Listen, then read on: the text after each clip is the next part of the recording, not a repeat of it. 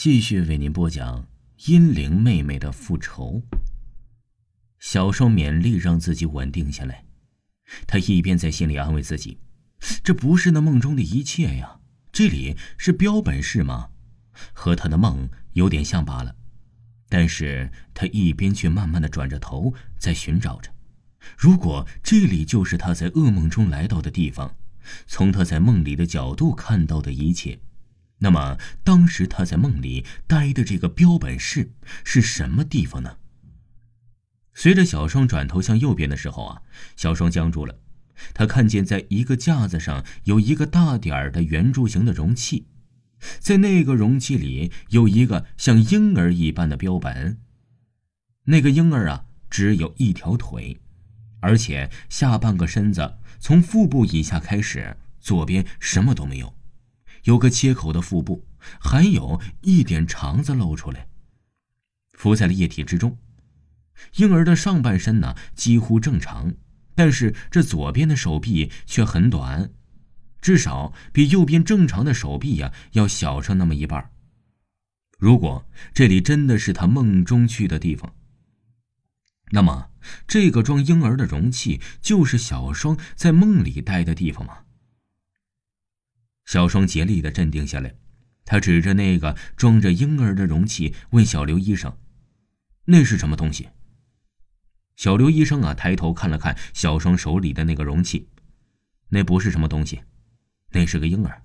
婴儿，为什么要用婴儿做标本呢？小双在颤抖着。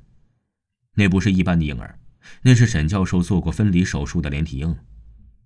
小刘医生看着小双一脸迷茫的样子，找了一本病历呀，是递了过来。你自己看吧，我只是告诉你，一般的连体婴都活不了，这个残缺的，更活不了。小双颤抖的接过病历，打开一看，第一页上就是几幅照片。这照片啊，已经完全的发黄了。那上面呢，是两个长在一起的婴儿。但是是个女孩子，其中一个呀长得是很完整的，而另一个像是从那个长得完整的婴儿肚子上又长出了一个身体。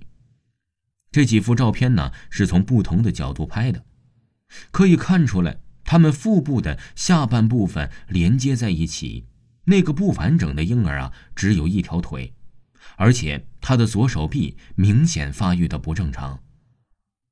从后面的记录里，小双能够了解到，那对连体婴儿出生后不久，其中一个就是那个残缺的，开始呼吸困难，医生怀疑他活不了多久了。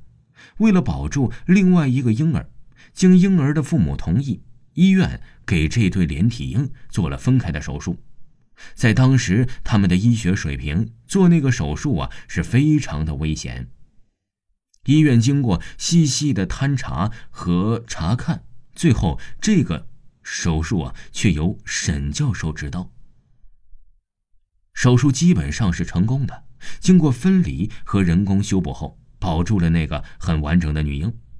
但是那个残缺的婴儿啊，虽然经过补救了，却还是死在了手术台上。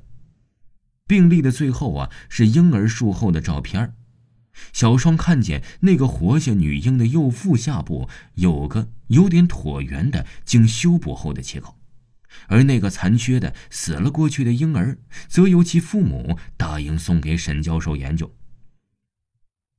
那对女婴和小双啊，哎，正是同一年出生在同一家医院的妇产科。小双颤抖的更厉害了。他的右腹下部有块和婴儿切口很像的椭圆形、深色一点的皮肤。